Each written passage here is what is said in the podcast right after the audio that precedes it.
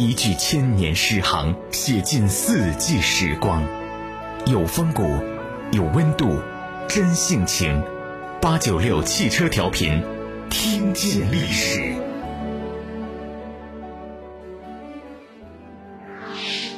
在唐朝中期，有一个写手，姓黄甫，名实，到现在名气没有李白、杜甫那么大。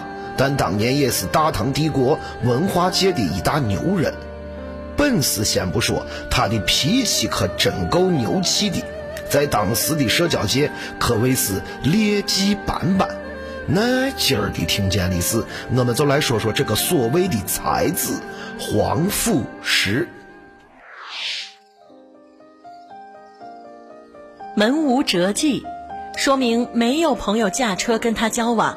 有个性总是要付出代价的。黄甫不仅待人牛，待动物也很牛。有一回被小蜜蜂蛰伤了手指，居然跟这种小动物较起真儿来。来人呐，给我把这爱蛰人的小畜生都买回来。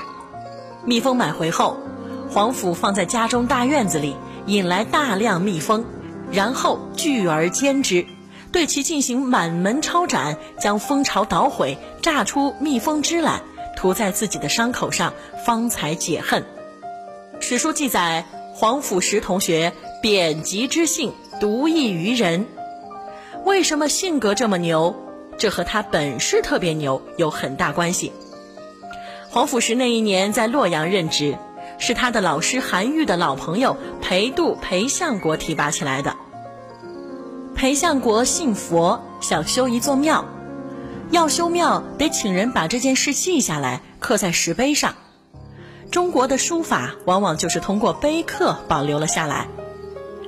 请谁呢？裴相国首先想到了声名显赫的白居易老师。没想到这话才出口，黄甫石这个后辈就不满了，当众闹情绪。放着我黄甫石这样的奇才不用，舍近求远，求什么白居易？嘿嘿，心寒了，对不起，不干了。裴度果然有度，他马上解释：黄甫同学莫生气，本相本来想给您的，但是因为您是大手笔，我怕请不动，所以舍近求远去请白老师。您要是乐意写，就请您了。黄甫石的情绪这才稳定下来。裴度给了一斗酒，黄甫石带着酒回到家里，喝了半斗，那碑文稀里哗啦就写了出来。这篇文章除了写得好，还有个特点，怪僻字用得多，这样才能显示水平嘛。裴度看了文章，赞叹奇才。然后马上叫一名小将运了一车绸缎古玩过去，价格相当于一百万钱，稿酬不低。没想到心高气傲的黄甫石对稿酬不满意，当场撕了裴度的信扔在地上，对着运马车的小将开骂：“回去告诉你们裴大人，这么点稿酬也好意思来打发我？他老人家待我也太刻薄了吧！”我黄甫石轻易不给人写东西。前一阵子大诗人顾祝央求我给他的诗集写个序，我都没写呢。这一次是看你们裴相国照顾了我的面子，我才答应动笔的。批评完之后，黄甫石开出了稿酬单，给我记住了。我写的文章有三千多字，每个字必须给三匹绢。你们好好算算去吧，半毛钱都不能少。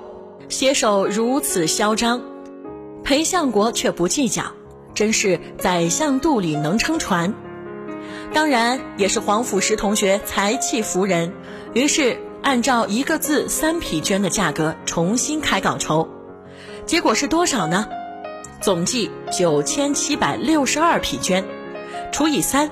可以得知，这批文章总计三千二百五十四个字，这可不是一辆马车所能运输的了。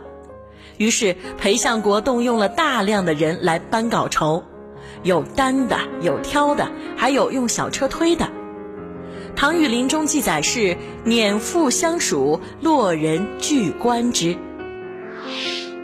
一时间，从裴相国的府邸到皇甫石的宅子，洛阳一条大街上全是帮皇甫石搬稿酬的，这等于是在晒这次的天价润笔费，引来了东都洛阳的市民围观，非常有面子。本期编辑中心演播：老姜、中心、来风、赵军，制作：老姜。文化力量，城市榜样，八九六汽车调频，听见历史。